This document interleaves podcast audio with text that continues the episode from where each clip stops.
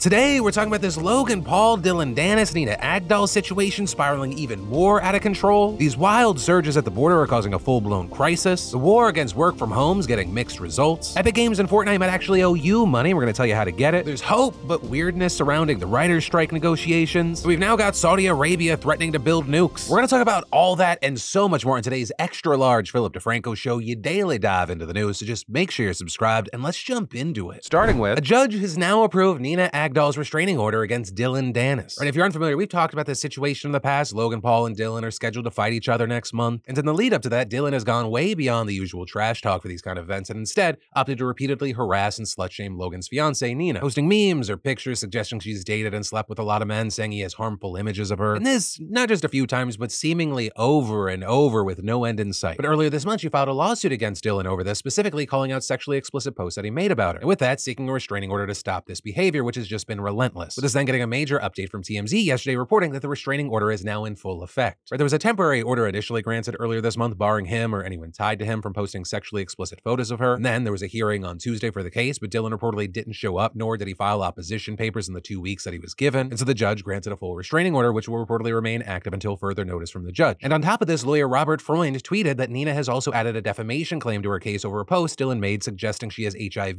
And so in response to all that, well, Dillon's still posting about Nina, even if it's not explicit. He also called the defamation claim bullshit. He attacked Logan, called him a coward, saying he put a ring on a thought. But ultimately, that's where we are. And I really only have two thoughts in my mind right now. One, I mean, is this fight actually going to happen? Because, like, there's a lot of hype around it, but it's also spiraled fucking out of control. And two, if the fight does happen, does everything just end there or does it just continue to get worse? And then, y'all alone, any one of us are just a puny, little, pathetic human being, but together, we can be a collective superhero or a villain. I mean, we see that a lot, but in this case, hero. And that's because in this rare DeFranco show positive story, you have this cop in Georgia doing his rounds when he spots a car allegedly speeding down the highway late at night, with a then soon afterward finding the same vehicle now overturned, apparently having lost control and crashed into a median. Three passengers crawling out of the wreckage alive, but pleading to the officer to help the driver who was still stuck. Right, because the 19 year old driver had been partially ejected from the car through the sunroof, and so now his head and upper torso were getting crushed between the roof and the road, and he was struggling to breathe. Which is when the officer, not wasting any time, grabs a bystander and says, Real, He can't breathe.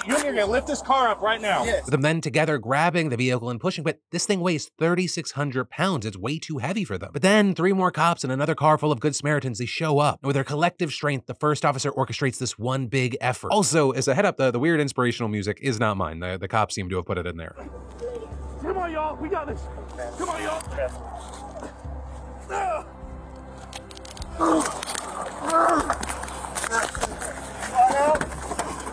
With them creating enough space for the driver to slide out. With the men reportedly treated at the hospital for several injuries, though uh, not a completely positive story for him, because while this group did save his life, uh, he is still getting hit with several charges. So still a positive story, I imagine, for him. Better that than dead. And then, could this mean that there's finally an end in sight to the writer's strike? Does this mean that I'm going to be able to see beyond the Spider-Verse before I die? Those are questions that we don't have definitive answers for yet, but things are potentially closer than they have been since the strike started over 140 days ago. That's because the Writers Guild held talks with the AMPTP, the group representing the studios yesterday. And sources have said that the session was very encouraging, with some of the big guns there, including the likes of Disney CEO Bob Iger, Netflix co-CEO Ted Sarandos, Warner Bros. Discovery CEO David Zaslav, and NBC Universal Chief Content Officer Donna Langley, all attending. Very notably, while you have a lot of news outlets saying, hey, progress is being made, all we've actually really heard from the WGA and the AMPTP is a brief statement confirming that the two parties met yesterday, with them also announcing that they were meeting again today. So not really any details from the two groups, but something, just the fact that they released a joint statement is a good sign. And again, reports from many outlets are generally optimistic, though some have even gone even further. The CNBC citing sources saying that a tentative deal could be reached today, but also saying if a deal is not reached, the strike could last through the end of the year. And so with that, we've seen some mixed responses to this report, where some saying the potential end of the strike is good news, wanting it to be true, hoping that the deal is going to be good for the writers. But then you have others very hesitant to trust these sources, concerned that the sources might just be the studios trying to get people's hopes up. We're going to dangle the carrot in front of the writers to get them to take a lesser deal. With other people also just thinking the whole this deal is either going to go through today or the strike's going to go into the next year idea is kind of weird. Saying it sounds almost like an ultimatum, some calling it fear mongering, a nonsensical empty threat. And tons of people with that also emphasizing now more than ever, it's very important for people to rely on the WGA itself for information. Right, noting that the only official news is a statement saying they're meeting today. But also with this, I do want to note, like, let's say it happens today or it happens in four months, whenever it happens. Once the writer strike ends, it's not like we're going to have an immediate return to normal for Hollywood. Because remember, while the writers and the actors are on strike at the same time, those are two separate strikes. Unless something changes, the actors will still be on the picket lines. They've been there for around 70 days. And, you know, it's going to be hard to make movies and TV shows that can't be filmed without them. But yeah, we'll see what happens. Words are words, actions are actions, and I don't believe a damn thing until something actually gets signed. And then, were you a stupid kid that spent all of your parents' money on Fortnite? Or are you a parent furious that your child somehow drained $20,000 of your money on Goku skins and dances? Well, if that happens to be the case, I got fantastic news for you because the FTC announced earlier this week that 37 million people are eligible for a refund from Epic Games. With this being a part of a 2022 agreement with Epic that saw the company offering to pay $520 million to settle government allegations that it had tricked consumers, especially kids, into buying in game items. Which, I mean, that alone violates federal law, but making matters even worse was that when parents went back to dispute the charges, Epic would lock the associated Fortnite account. Now, unfortunately, as far as the money going to people, only about half of the 520 million will be available to consumers. Also, there's a criteria list to be eligible. I'll be throwing those on the screen, but the TLDR is you could be eligible for a refund if you were charged V-Bucks for unwanted in-game items between 2017 and 2022, and or your kid charged your credit card between 2017 and 2018, and or you were locked out of an account between 2017 and 2022 for issuing a chargeback. And you can find all of this on the FTC's claim filing website, which is ftc.gov slash Fortnite. Which I mean, for Epic Games and Fortnite, don't think of this as like a lawsuit and a settlement. Think of this as a, an unexpected collab. I mean, who would have thought Fortnite would have a .gov? But then, of course, one of the final things here is one of the biggest questions is how much will you actually get from the refund? And honestly, that really depends because the biggest factor is how many people file a claim, which I mean, that's just not going to be a known thing until January 17th of next year, which is the cutoff date. And then Philip Paxson had no idea that this night in September 2022 would be the last time he ever saw his family. Right, this 47 year old father attended his nine year old girl's birthday party at a friend's house in Hickory, North Carolina, with him staying behind to clean up after his wife drove his two daughters back home, with him then leaving in his own car to join them, and he used Google Maps because the neighborhood was unfamiliar to him. And with the weather being both dark and rainy, he apparently couldn't see well enough to tell that the bridge that Google was directing him to had actually collapsed nearly a decade earlier. And so his Jeep went off the edge and plunged 20 feet into Snow Creek, where he drowned. And so now his family is suing Google, alleging that it negligently failed to update its map. And this notably despite local residents repeatedly contacting the company about it since 2013,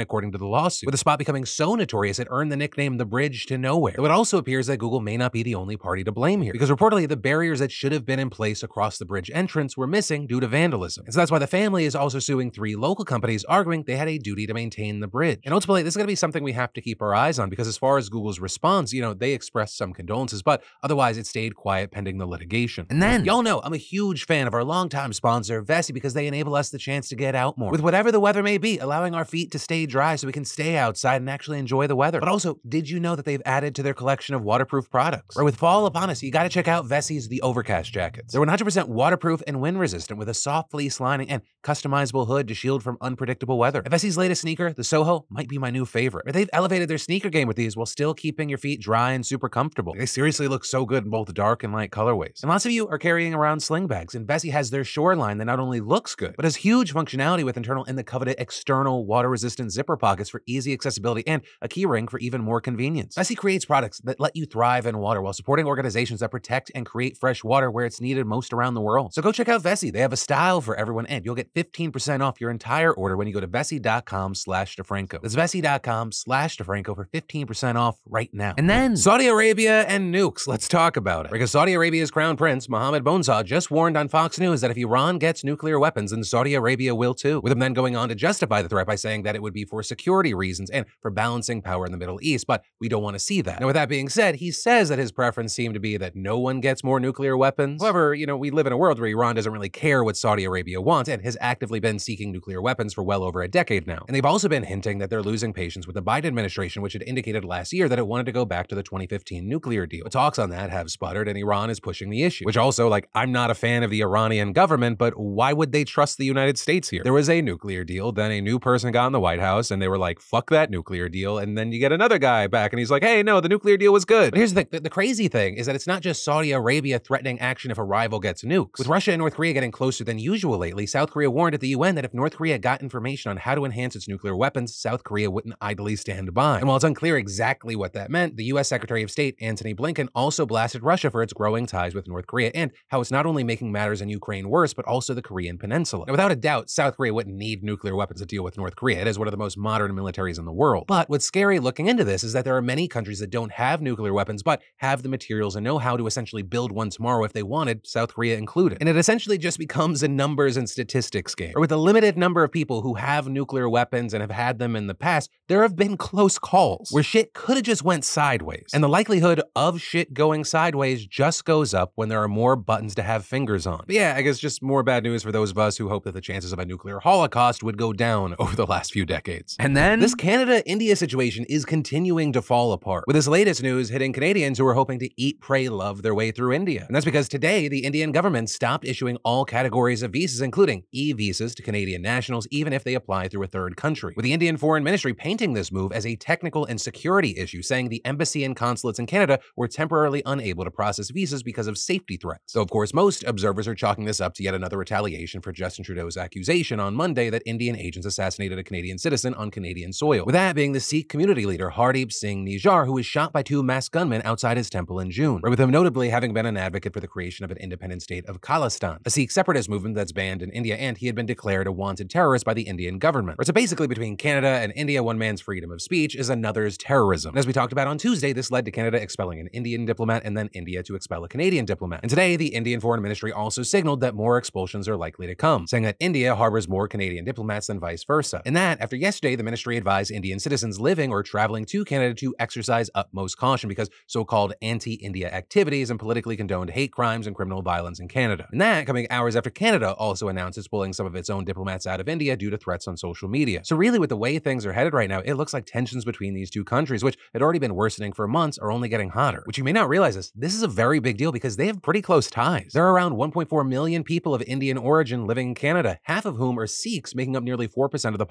And as of 2021, Canadians were the fourth most populous tourist group in India. So, of course, I want to know everyone's thoughts on the story, especially if you are from or you have family in Canada or India. How is this story hitting you? And then the situation in Texas has gotten out of control and we got to talk about it, right? And what I'm talking about here are the thousands of migrants that have crossed the southern border into the small town of Eagle Pass, Texas over the last few days. Now, currently, the exact numbers are unclear because there are a lot of contradicting reports. Sources like the New York Times and the Washington Post placing the number of people who crossed Wednesday at around 2,500. Meanwhile, Fox News and the New York Post yesterday put that figure at 4,000. And then at the same time, a number of local outlets said that 4,000 number actually comes from the amount of migrants who entered the country over the course of two days. But the one thing that most outlets can agree on across across the board is that the influx includes large numbers of people from Venezuela and that thousands more migrants are headed for the Eagle Pass crossing in the next few days. But regardless of the exact number, what we're seeing is simply too many migrants for Eagle Pass to handle. And so now you have officials scrambling to deal with what they've described as a crisis. Right? I mean, we're talking about a town of just 28,000 people. And officials have said that the city's only shelter provider is unable to accommodate the arrival of so many people so suddenly. So as a result, many of these people were just released onto the streets of the city, with the mayor of Eagle Pass saying they are walking around the streets. The hospital is getting swamped also.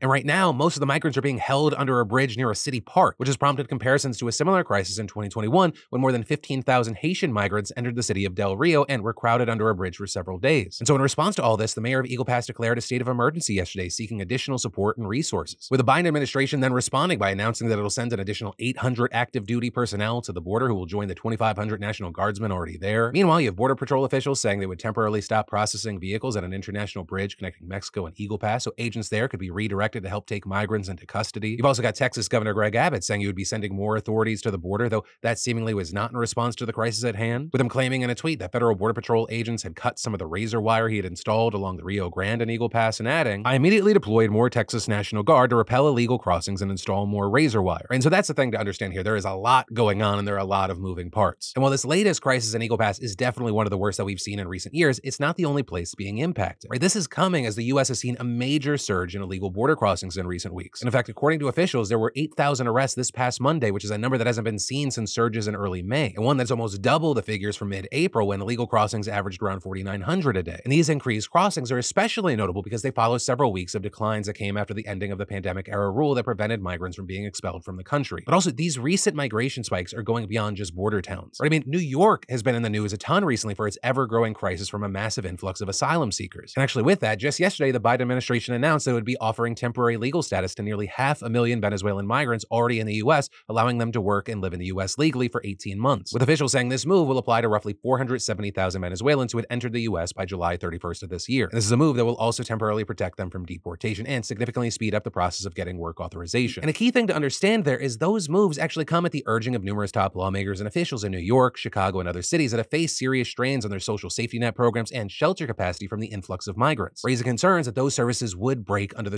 unless migrants were given the ability to work and support themselves ASAP. But all this, obviously, a developing situation and one we're going to have to keep our eyes on. And in the meantime, I'd love to know your thoughts. And then, man, do you hate it when you're missing that key ingredient like syrup for your pancakes? Or maybe your favorite coffee creamer? And well, thanks to the fantastic sponsor of today's show, DoorDash, you can get groceries delivered to you right when you need them. Or you've trusted DoorDash to deliver your restaurant favorites, but did you know that you can get grocery delivery too? With thousands of grocery stores to choose from, you'll find the best in your neighborhood and boost your local economy with each and every order. You'll get exactly what you ordered, or they'll make it right. So just sit back and enjoy quality groceries just like you pick them yourself. And with easy substitutions right in the app and best in class customer support, DoorDash delivers groceries exactly how you want it. And you want even more value? You can save on all your grocery and restaurant favorites with a $0 delivery fee on all eligible orders with a Dash Pass membership. Dash Pass is key, trust me. So get 50% off your first DoorDash order up to a $20 value when you use code PHIL at checkout. It's a limited time offer, terms apply. And remember, that's 50% off up to $20, no minimum subtotal, and zero delivery fees on your first order when you download the DoorDash app in the App Store and enter in code PHIL. Don't forget, that is code PHIL for 50% off your first order with DoorDash. And then the remote work boom is coming to an end, and we need to talk about how that comes with a lot of the fallout and changes to the modern workforce. Because back in 2020, when offices closed and people started working from home, we all wondered, how long is this going to last? Will it be a few months until a vaccine gets made, or if it's working, is it just going to stay this way? You know, there were a lot of people who really thought that last option sounded appealing. But for many of those same people, the party might be ending. Because if you haven't already been hit with a back to office mandate, it's likely coming soon. With 90% of companies planning to implement a return to office policy by the end of this year, according to a survey of a thousand company leaders. And these are not all like gentle, hey, come in if you want, the doors wide open kind of policies, right? I mean, you had 30% saying they will threaten to fire staff who don't comply with office mandates. And we've seen that kind of strict no ifs, ands, or buts rule not sitting well with a lot of workers who have come to value flexibility above all else when it comes to their jobs. But here we are. The reality of the landscape is you have major companies like Meta asking staffers to come in three days a week, Amazon telling people to come to the office or update that resume and buy an interview suit, or even places like Google saying they'll factor office attendance into performance reviews. With Google tracking badge data wanting people in at least three days a week, which reverses a previous policy that allowed Google staffers to relocate and work from anywhere. And actually, I mean, it just passed, but Labor Day was a huge return to office deadline for a ton of major companies, with the likes of FedEx, Lyft, and hell, even Zoom wanting people back in cubicles by early September. Which, yes, it is not lost on me that the company that made remote working thrive during the pandemic is now making employees actually go in. And while some people do enjoy office life or hybrid schedules, this is a very frustrating change for others, with a number of people having uplifted their lives because working from home allowed them to. And you even have places like Redfin finding that one in 10 people selling their homes are doing so because they've been given a return to office mandate. Something many of those people probably didn't think they'd be doing because back in the day, many companies made it seem like work from home would be a long term option, right? Praising how productive people were in 2020, the likes of Mark Zuckerberg even saying it had a future. But now, many execs are changing their tune. So the question is, why? And well, we're seeing the reasons vary. Some fear that productivity has actually shrunk as working remotely can hinder employee engagement. Or some bosses want more interaction and collaboration, thinking it's easier for everyone to learn from one another when they can chat in person on the fly. But for some CEOs, some of it just has to do with an old fashioned mindset, with Dan Kaplan, a senior client partner at Korn Ferry, telling CNBC it's easier for executives to hold on to the old notion that people are really working if they can see them down the hall. It's almost too hard for some leaders to comprehend a world where that option doesn't exist or to consider a radical new approach. But many have also noted that companies that go super heavy handed on back to office policies might see that backfire. With Fortune, for example, pointing to reports that found that 73% of companies struggle to get workers back into the building. And the outlet also citing a report that found that 42% of companies that mandated that workers come to the office again had higher levels of employee attrition than they anticipated. With outlets like Axios noting that on top of losing talent, companies can also end up with a less diverse workforce and could also lose productivity. Some studies suggest that super strict hybrid policies lessen both employee productivity and satisfaction compared to models that offer more flexibility. Some studies also finding that stricter office policies can actually hurt company recruitment, with Jo Constantz, a reporter for Bloomberg News, telling CBS. Companies that require more days in the office are growing at a slower rate,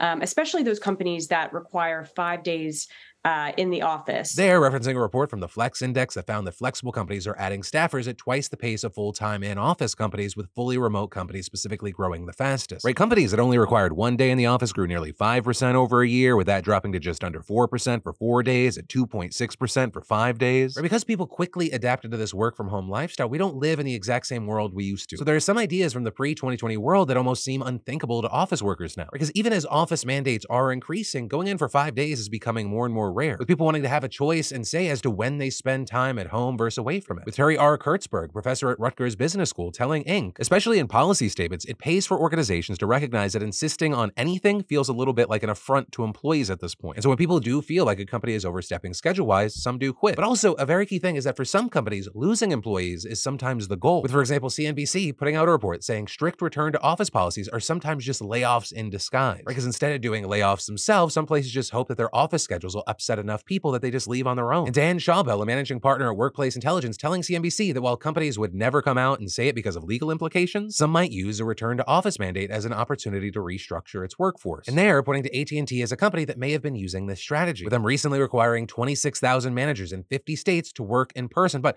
only at offices in nine places. So for many employees, that's a more than difficult task. And one source saying that by making moves like this, companies are daring employees to quit. Because we're seeing return to office requirements go up, remote job listings have also been falling throughout the year, which has actually been clashing with what a lot of people on the job hunt want. But according to CNBC, in late 2022, remote job listings made up less than 14% of LinkedIn postings. That, even though nearly half of the job seekers preferred remote roles. And all of this coming at a time when employees aren't in a super strong position, right? Job openings have fallen. With Jacob Rowden, a research manager at the real estate and investment firm JLL, telling Ing, employees do not have as much leverage as they had a year ago or a year and a half ago to negotiate really anything from salaries to office attendance policies. And so the situation is also helping companies really lay down those back to office policies in the moment, with them very much being the ones with the upper hand right now. But as we wait to see this situation develop, I, I got to pass the question off to you. What are your thoughts, but also what are your experiences here? If you have a job, are they trying to get you or someone else in the company back in? If you're on the job hunt, how has that affected things? I'd love to hear from you in those comments down below. And then let's talk about yesterday today, where we look at yesterday's show where we covered numerous stories. We dive into those comments to see what mattered most to you and what y'all are saying. With the conversation yesterday really overwhelmingly being around that first story, the 11 year old victim who was then threatened by police, people just absolutely disgusted. With top comments like the way the officer was instantly combative and blaming an 11 year old for being groomed is disgusting. What an absolute dumpster fire of a human being. People calling the situation absurd, saying it sounds like the officers were more interested in pursuing an easier arrest than apprehending a predator. There were also a number of people sharing their own similar stories. And one of the key takeaways from y'all seem to be that, that situations like this are probably why so many people are silent. With people saying that threat is the reason why children remain silent when these creeps start blackmailing them. Also, in the comments, we had a number of people sounding off on the housing problem we talked about on the show, or that specifically around off campus housing at major universities. But it's getting responses like, I'm a university housing professional and I appreciate you raising awareness on the current student housing crisis. And noting my university currently only has enough occupancy for our first year students, and it breaks my heart to see our upper class students live in overpriced apartments. They also gave more insight on the situation, noting the housing rate issue, but also saying many students do not have a driver's license, which limits their options for off campus housing. So that can make it difficult for them to find safe and affordable housing that is close to campus and their jobs. Also saying when considering partnering with private companies to build and operate student housing, there are several concerns with this approach. First, these buildings are often not as well constructed as school owned buildings and can require expensive repairs and renovations after only a few years. And second, these private companies may not have the expertise or resources to provide the mental health and crisis management services that students today need. And what was interesting was that cutting corners aspect. That was something I saw numerous times in the comments. With people saying things like, I'm currently a college senior and the inflation I have seen in my time alone is insane. But also, it goes so much deeper than high rents. Buildings are being put up so fast that corners end up being cut and then it all begins to fall apart after only a year or two. Combine that with shitty landlords who think they can get away with anything because we're just kids make some places straight up unlivable. And saying, I know multiple people who have broken appliances never fixed and mold growing on their walls and never gets addressed. The way a lot of students are forced to live is truly disgusting. But that's where we are there. Also, remember your comments in today's show might show up in the next one. And that is where today's daily dive into the news is going to end. But also, for more news you need to know, I got you covered right here. You can click or tap, or I got links in the description down below. And as always, my name is Philip DeFranco. You've just been filled in. I love yo faces, and I'll see you right back here for more news next time.